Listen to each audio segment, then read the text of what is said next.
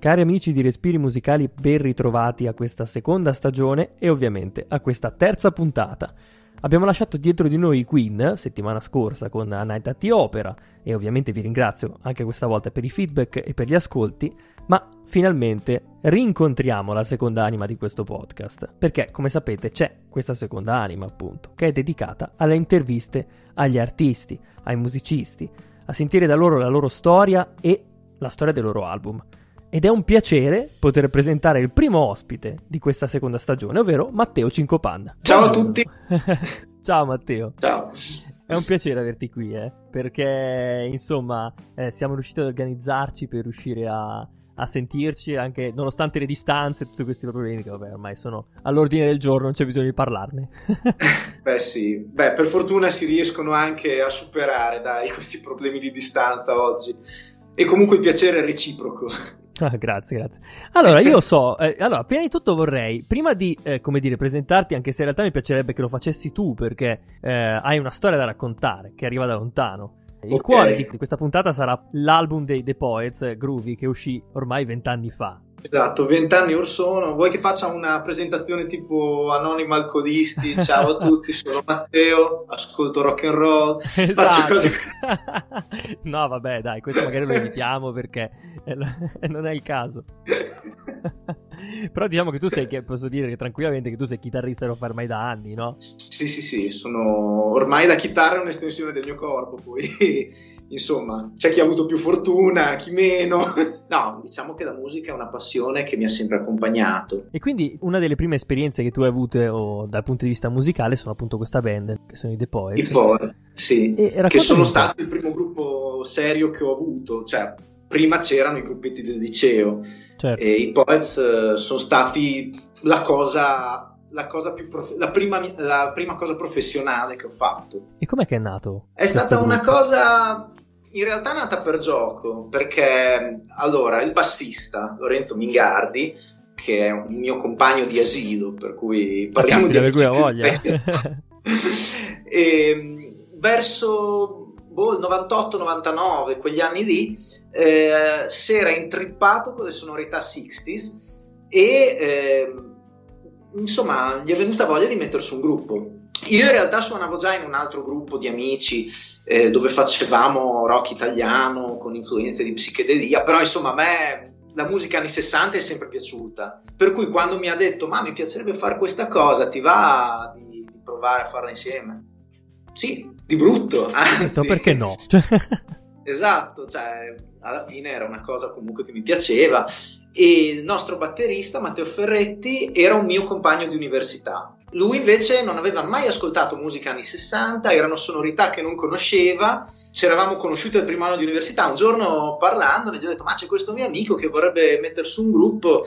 E lui mi fa ma sì ma che tipo di cose? Perché io non, in realtà non ho presente hai presente quei momenti in cui proprio dici devo rispondere subito, devo dire una cosa d'effetto? Insomma, la prima, la prima cosa che mi è venuta in mente è stata hai presente quel pezzo che fa i tuoi occhi sono fari abbaglianti, io ci sono davanti? No, vabbè. proprio così, l'hai buttata lì così. Esatto, non ho avuto mezze misure. Però, insomma, vabbè, dopo una grassa risata ha detto ok, ci sto. Per cui è andata. E così abbiamo iniziato questa cosa che nel tempo è diventata poi sempre più seria. Ci hai detto proprio per gioco, no? In un certo senso. Sì. E, ma la mia domanda però, perché poi ascoltando Groovy eh, effettivamente si sente questa cosa, ma in quel periodo lì, perché siamo appunto negli anni 98, 99, quegli anni, cioè fare musica anni 60, cioè con quel taglio lì, quell'anima diciamo, come mai?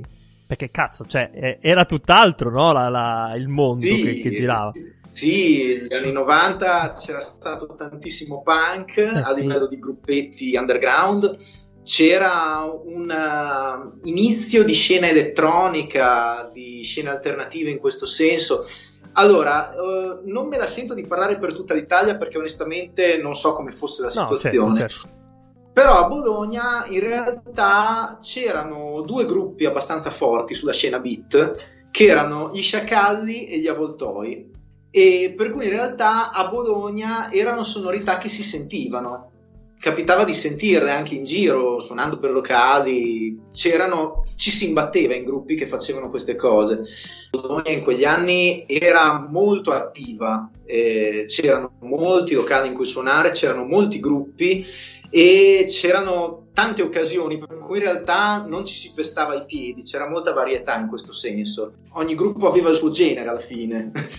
Certo, certo, Vabbè, questo è bello, no? Perché anche, diciamo, la, la scena bolognese, anche per come ci viene raccontata, al di là del, di chi poi come te l'ha vissuta, spesso viene, viene, proprio descritta così, cioè come una realtà in cui ci sono tante anime differenti che comunque eh, hanno la loro, la loro, diciamo, la loro parte. Mi viene a pensare all'epoca quando ci suonavano da una parte gli Area, dall'altra parte nella stanza di fianco c'era, non lo so, Lucio Dalla o quindi... Esatto. Eh, nel senso... Cose del genere. Sì, poi a Bologna c'era questo evento eh, che adesso forse riprenderanno a fare, che era Scandelara Rock, che era un festival che veniva organizzato tutte le estati da eh, uno studio di registrazione, sala prova e studio di registrazione che era sul limite della città poi hanno iniziato a costruire una zona residenziale lì, si sono lamentati del rumore, insomma, l'hanno interrotto, però forse riprenderà, ed era un, un'occasione per ritrovare tantissimi gruppi diversi, cioè io a Scandelara Rock, con i Poets abbiamo suonato come spettatore,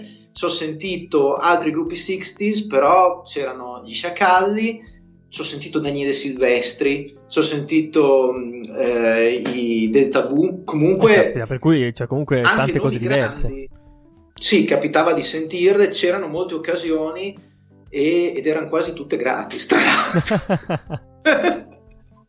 cioè, Daniele Silvestri l'avrò sentito pagando 5 euro.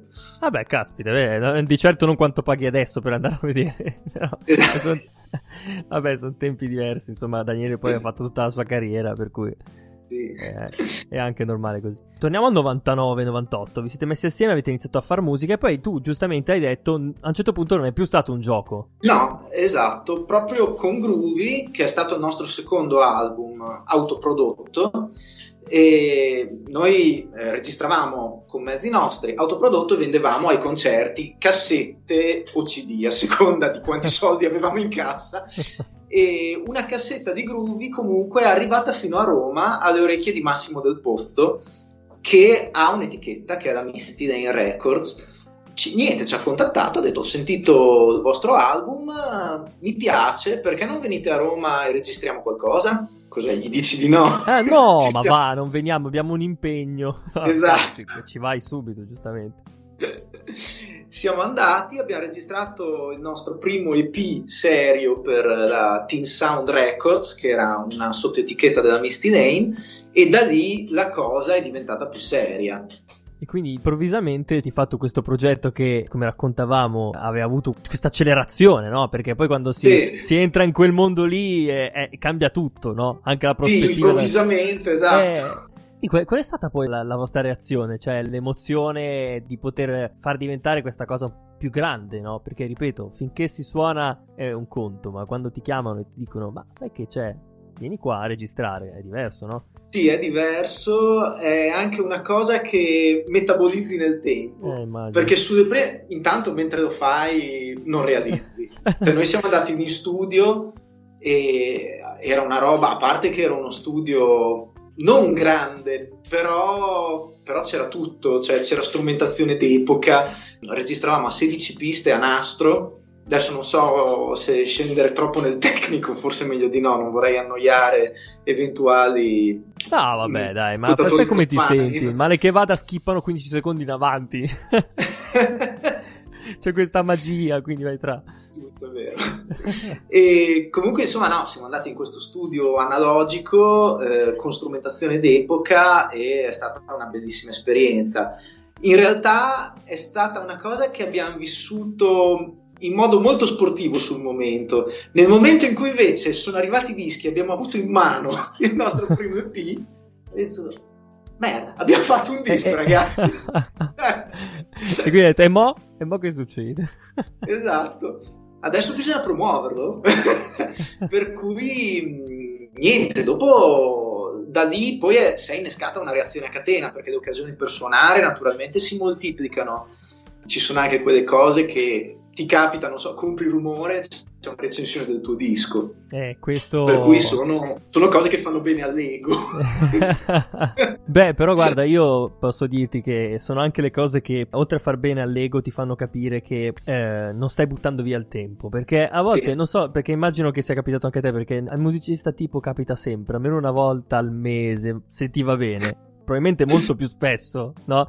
Che dici, ma chi cazzo me l'ha fatto fare, no? Ah sì, beh, certo, non è una strada in discesa, eh no. è quella del musicista. No, poi ci sono tanti momenti di gioia e di soddisfazione come questa che ripagano anche, di là della retorica. Quando ci sono i risultati è un gran piacere, sono soddisfazioni. Poi è chiaro che uno lo fa soprattutto per sé, perché al di là uno può decidere di fare musica, fotografia, pittura, quello che vuoi, insomma, una, qualsiasi scegliere una forma di espressione artistica comunque è per un arricchimento interiore. Poi se tu hai un mondo artistico, inizi pian piano a portarlo fuori e ottieni, puoi ottenere dei riscontri e naturalmente questo fa molto piacere perché vuol dire che comunque hai captato qualcosa che non è solo tuo ma è condivisibile. Assolutamente. Ma quindi una volta che poi avevate in mano questo, questo lavoro, eh, dicevi che è partito tutto quanto il processo di come dire, far sì. conoscere questo mondo che avevate creato. Certo. Beh, dopo c'è stato un, un, coordinamento di lavori tra noi e la Teen Sound, naturalmente, perché comunque per eh, le riviste grosse, anche i giri fuori dall'Italia, perché comunque è un'etichetta per quanto piccola, aveva il suo giro internazionale naturalmente per quelli ci pensavano loro. Noi di nostro, eh, dove ci dicevano di andare a suonare, andavamo, e per fortuna sono state delle belle occasioni eh, e in quantità. E eh, comunque di nostro poi cercavamo di allargarci a macchia d'olio anche nella città. A Bologna in quegli anni c'erano anche, bisogna dirlo, un sacco di negozi di dischi e a parte quelli grossi che alla fine erano poi due, ce ne saranno stati una decina di negozietti piccoli dove tu potevi essere il distributore di te stesso. Per cui noi, una volta che da Roma ci arrivavano i dischi, andavamo, facevamo il giro dei negozi certo. e assicuravamo la distribuzione nella nostra città.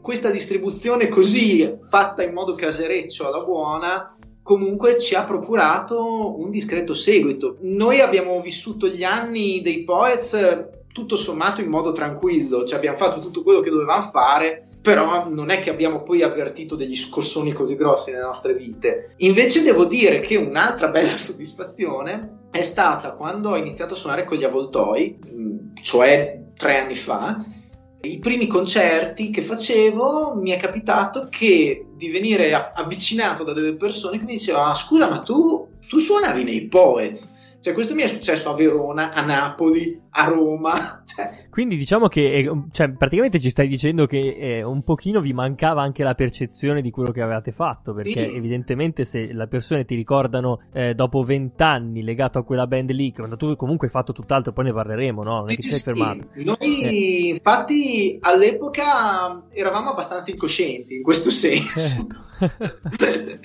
era anche un periodo in cui internet era tutto sommato ancora agli inizi, perché c'era da 5-6 anni, sì. Mi pare.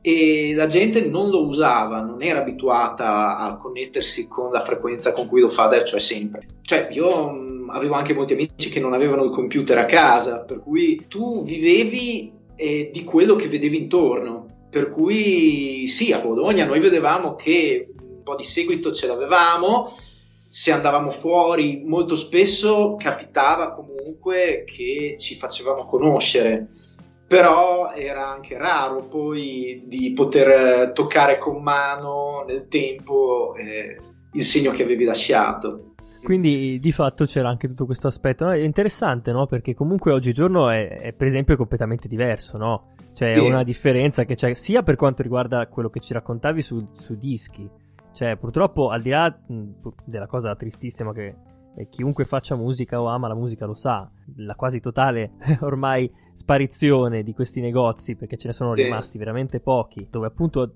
gli artisti emergenti, ma comunque chiunque volesse distribuire la propria musica poteva andare, anche solo per, uno, per trovare nuove influenze, ma anche per far conoscere la propria musica, adesso è completamente diverso. Cioè, adesso c'è questo Spotify e mm. compagnia che, che sai bene come funziona, no? Questo album è rinato in un certo senso e ci hai lavorato tu, no? Sì. E ci ho lavorato io con la benedizione degli altri ex membri del gruppo e che hanno preferito non contraddirmi, mettiamola così. Vabbè, se ti fai tu, va bene. Esatto.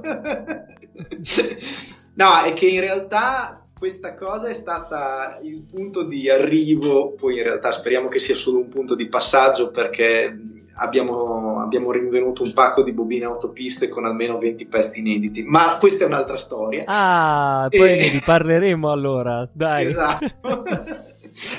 e è successo che noi eh, registrammo l'ultimo album nel 2003 uh-huh. e quell'album è rimasto inedito in realtà fino al 2015 perché eh, poi il gruppo si era sciolto, non avevamo, non avevamo, modo di andare in giro a promuoverlo perché c'erano delle tensioni interne che avevamo maturato negli anni e insomma diciamo che non era non eravamo pronti per affrontare un tour promozionale, mettiamola così. E quindi avete detto e... meglio lasciar perdere. Che... Esatto, però eh, c'era questo master che ce l'avevamo noi, l'avevamo fatto sentire ai nostri amici e nel 2015 a un certo punto mi ricapita tra le mani ho pensato ma sai che ti dico?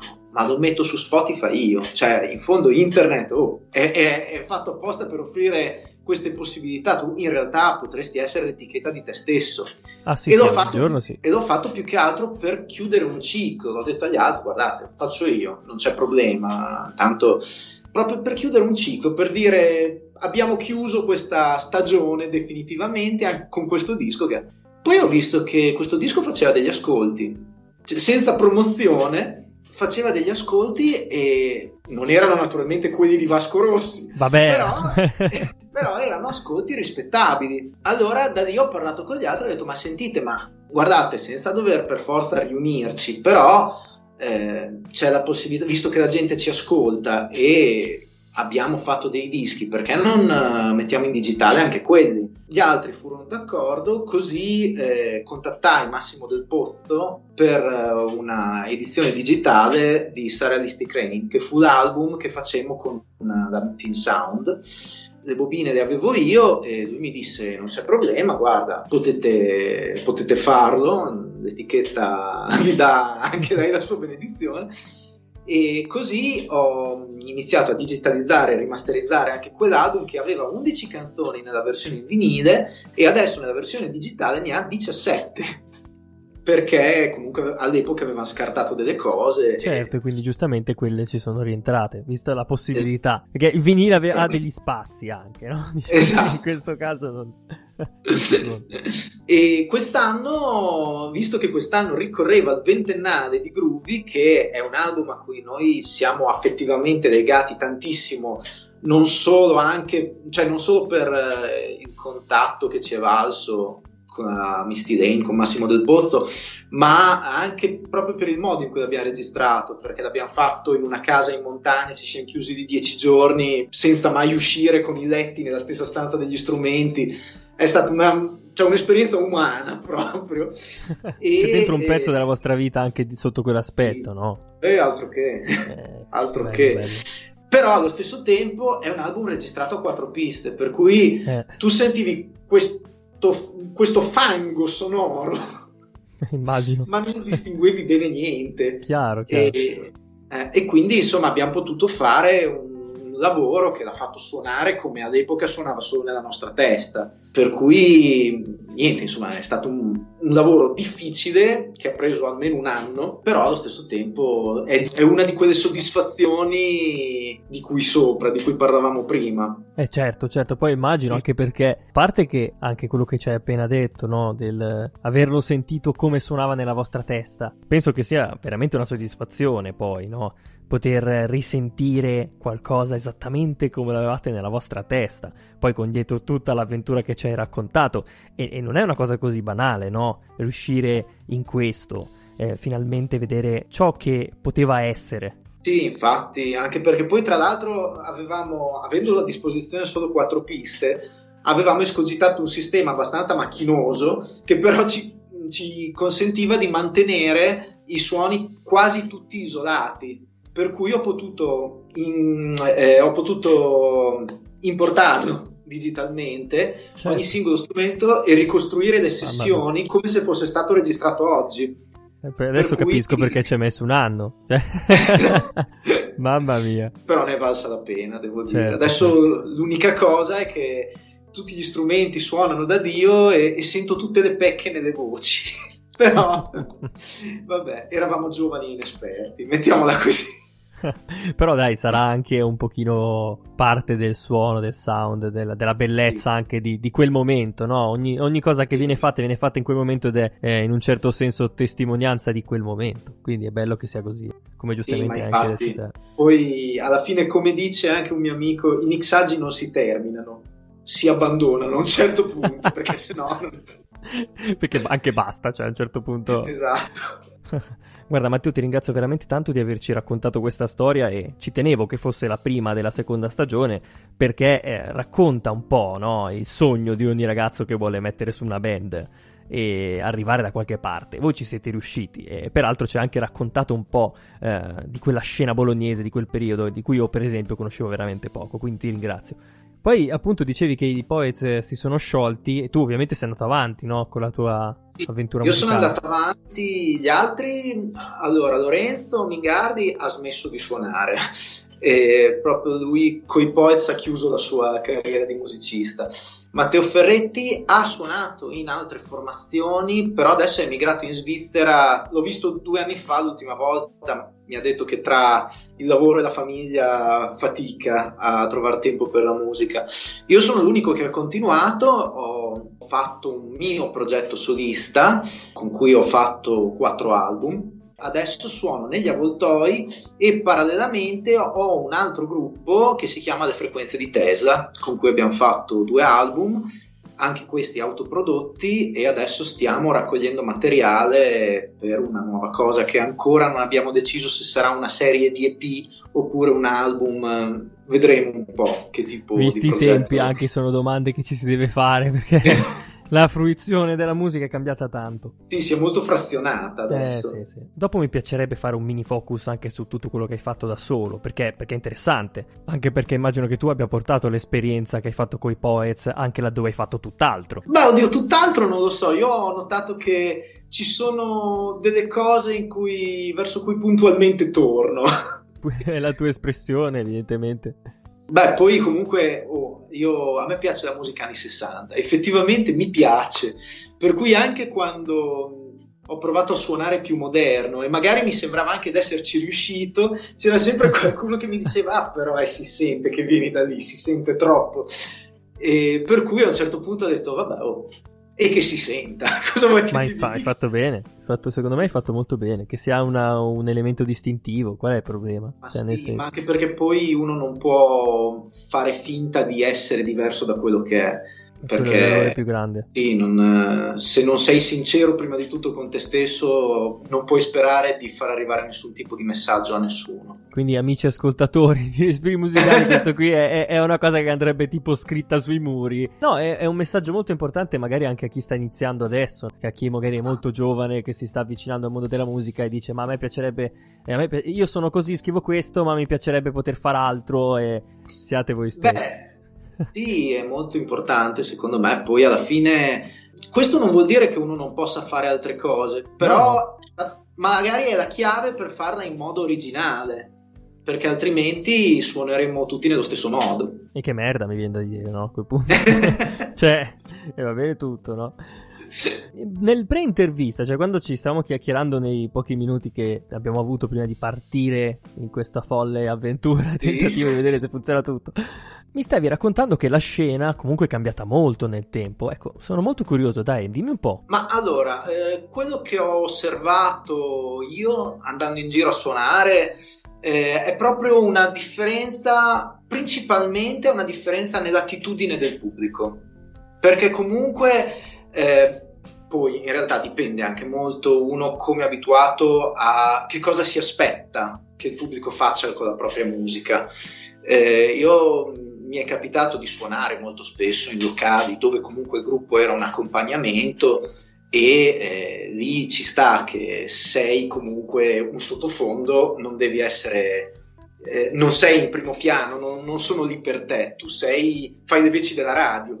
Certo, certo. Eh, con altri gruppi, tipo appunto con gli avvoltoi, che sono l'esperienza più recente, gli avvoltoi invece sono un, un gruppo che fa live e da cui ti aspetti che la gente vada lì perché è interessata a sentire quel gruppo e sentire che cosa ti racconta in, con questo concerto. Ho notato che negli anni il pubblico è molto meno eh, adesso non vorrei trovare la parola sbagliata però è meno disposto in questo senso la musica diventa eh, un'occasione eh, di contorno a un evento il concerto è l'evento, ed è importante essere presenti all'evento. Poi cosa succede nell'evento ha un'importanza relativa. Questo però fa sì che eh, ci sia un... perché comunque eh, tu dai qualcosa al pubblico, il pubblico ti restituisce comunque una vibrazione. Eh certo. E quello che si percepisce è, come dire, è, non è facile da dire. Aspetta, mi hai fatto una domanda difficile. devi essere molto rapido, devi dire tutto e subito, devi avere una fortissima capacità di sintesi perché eh, il pubblico inizia a friggere molto prima rispetto a qualche anno fa. Per cui i concerti in realtà dovrebbe, devono essere più immediati e in un certo senso non devono neanche essere troppo lunghi. Quando hai suonato un'ora ho notato che la gente ne ha già abbastanza, mentre invece anni fa quando hai suonato un'ora ti dicevano ma cos'è scendi già dal palco oh, torna ben su e secondo te a cosa è dovuta questa cosa? cioè magari anche al cambio degli standard di ascolti il fatto che la musica sì. è diventata di due minuti e mezzo barra tre se no addio può essere può essere poi comunque eh, il mondo dei social, con l'evoluzione che ha avuto negli ultimi anni, ci ha abituato a una fruizione molto rapida eh, di, di, quasi tutto, eh, non solo la musica, le notizie, le immagini, i racconti, le storie. E la musica poi ultimamente non è solo ascoltata, ma è anche molto guardata. Quando esce un singolo ci deve essere un video e deve essere un video fatto in un certo modo, molto bene, soprattutto deve essere in alta definizione perché se no è sotto gli standard e la gente non lo guarda. Per cui eh, c'è molta attenzione da parte del pubblico a questi elementi e la musica in sé eh, paradossalmente, anche se sei un gruppo, anche se sei un cantante, anche se in realtà il tuo prodotto sarebbe la musica, diventa comunque un elemento di contorno. E questa è una cosa veramente interessante, Matteo, perché mh, mm, poi bisognerebbe domandarsi del perché appunto sta succedendo tutto questo. Non so, perché ah. una volta, cioè, quando si viveva il concerto, ma anche, un po' dipende forse anche eh, da, da, dalla cultura del singolo individuo e anche da che tipo di musica ascolti, perché ci sono ancora oggi degli eventi, eh, soprattutto nel mondo rock, in cui la gente va lì e stai vivendo quasi una, una messa, però quelli sì. sono mondi diversi, Di... giustamente. Ma no? sì, ma dipende comunque molto anche dal gruppo, perché comunque poi è il gruppo, il cantante alla fine che che trova il suo pubblico in un certo. certo. senso. Poi adesso il fatto della musica guardata credo che affondi le radici abbastanza indietro negli anni perché adesso mi viene in mente pensa- di pensare a una intervista che ho sentito anni fa a Ringo Starr che raccontava che loro a un certo punto con i Beatles non riuscivano a, a tenere dietro all'agenda, erano richiesti in troppi programmi televisivi e non potevano farsi vedere. Allora hanno iniziato a girare dei filmati dove loro suonavano la canzone e mandavano in giro quelli al posto loro. Per cui già qui ci può essere, secondo me, il germe di questa musica guardata e non solo ascoltata. Poi, se andiamo avanti negli anni, arriviamo a Michael Jackson quando fa Thriller, che è un videoclip molto elaborato, no? Cioè, certo, certo. Storia, quasi un cortometraggio. E questi sono tutti segmenti che portano alla situazione che poi stiamo vivendo adesso, dove il gruppo in realtà c'è, ma quello che conta, cioè, ma scompare dietro al prodotto, che però allo stesso tempo diventa molto fine a se stesso e autoreferenziale, perché se il video è fatto in un certo modo, eh, allora la canzone la si ascolta, ma la canzone è valida? Non lo è? Boh, non lo so, sì, è straprodotta, sì, ma se fosse solo voce e chitarra, come sarebbe? Cioè, sono, c'è un'attenzione alla confezione poi non voglio dire che non ci sia della sostanza, perché ci sono moltissimi gruppi e cantanti validi oggi che fanno prodotti ben confezionati, però ci sono anche quelli che fanno solo confezioni vuote. E questo va detto, no? Hai fatto bene a sottolinearlo perché è vero. Cioè, non, non, raccontiamoci storie perché è una grande verità. Ci sono anche quelli che, solo, che fanno solo sostanza e siccome non c'è la confezione non vengono considerati. È molto importante anche questa cosa. Eh sì, eh, non è un dettaglio, ma anche questo. Mm. Cioè, a me poi viene da pensare, riguardante quello che accennavi prima dei concerti, che forse questo potrebbe anche essere una semi-risposta, cioè quello che ci hai raccontato finora e a cui stiamo, come dire, girando intorno eh, e stiamo scavando, anche al fatto che molti artisti che apparentemente fanno triplo platino su Spotify, iTunes e compagnia cantante poi non riempiono neanche anche il eh, palazzetto di 10.000 posti. Adesso la domanda qual è? Perché? Cioè, com'è possibile? Che cos'è successo? C'è proprio un cortocircuito in alcuni casi, sì. no? Perché io ho visto annullare tour, Matteo. È anche vero che non... a questo punto probabilmente il pubblico di Spotify non è lo stesso pubblico che va ai concerti. Anche perché adesso io onestamente non, eh, non ho le statistiche alla mano, non so che cosa viene più ascoltato su Spotify, però mi viene quasi da pensare, se dici questo, che la musica veramente suonata, la musica non di plastica, passami il termine, eh, non viene ascoltata su Spotify, ma ancora su supporto fisico, oppure dal vivo. Perché comunque mm. ci sono dei gruppi che eh, vivono del live e sono live belli fitti di gente. Verissimo. Dipende molto. Questo sì. Mm. Questo sì. Sarebbe carino poi andare a capire perché certe cose succedono, però vabbè, questo non c'entra niente. È un, è un mondo che, che, se ci veramente se ci mettiamo a parlare di quello finiamo domani. Sì, qua, esatto. E, poi, e usciamo, anche un po', usciamo anche un po' depressi probabilmente. Perché, perché sì, cioè, diciamo le cose come stanno. Io prima di salutarti volevo sapere da te qualche aneddotino, magari uno, due, di quelli che mi accennavi prima. Ok, allora fammi pensare. Qualche aneddotino. Allora, durante le, riprese di, durante le registrazioni di Groovy, il nostro bassista ha quasi preso fuoco. Ah. Per esempio.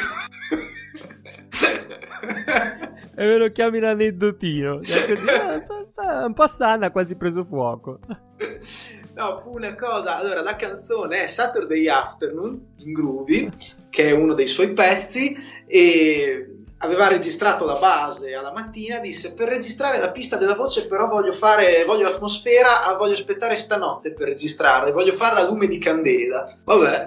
Boh, Siamo andati okay. in paese, abbiamo preso delle candele e abbiamo iniziato a accendere candele per tutta la stanza e lui però ne aveva una vicino ai pantaloni e mentre cantava a un certo punto abbiamo visto salire un filo di fumo dalla sua gamba scongiurato il problema il meno pericolo. male che ne siete accorti tra l'altro esatto, non gli ha fermato in tempo però sono successe anche queste cose beh però vedi, vedi che anche queste cose poi sono, sono tutti racconti che rimangono dentro a, a quella pasta che ha creato esatto. quell'album lì, no? È vita vissuta, altro che Spotify.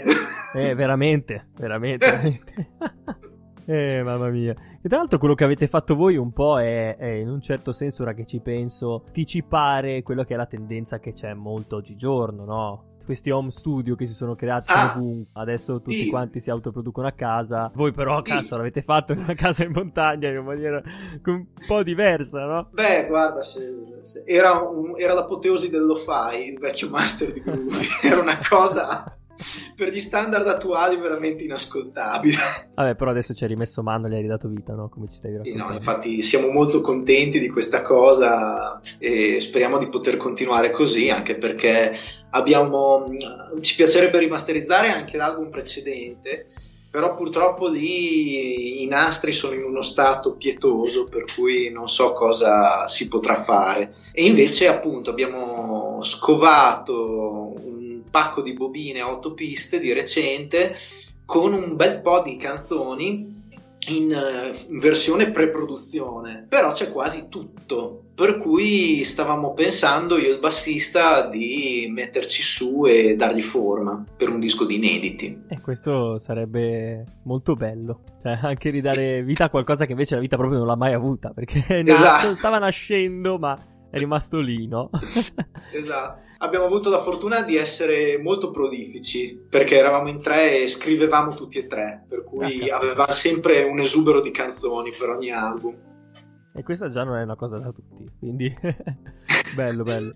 E guarda, io prima di salutarti volevo farti un'altra domanda, perché sono curioso, adesso mentre ne parlavamo mi è venuto in mente. Eh, se dovessi consigliare a qualcuno che ascolta questo podcast un tuo album invece, per conoscere meglio te, sì. Ah, cavolo!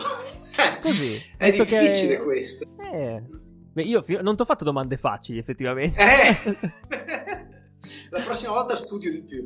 Allora, eh, io guarda, in realtà più che un mio album solista mi sentirei di consigliare il secondo album delle frequenze di Tesa, che si intitola Il robot che sembrava me che è un disco di gruppo in cui ci sono anch'io e in cui ci sono anche gli altri del gruppo, che però credo che il mio contributo racconti abbastanza del mio approccio alla musica. Ok, quindi amici ascoltate quello che vi ha appena consigliato Matteo e poi ovviamente scrivetegli in chat dicendogli cosa, cosa ne pensate. Ovviamente recuperate tutto quello che ha fatto e recuperate anche Happy Poets, visto che è il cuore di questa intervista.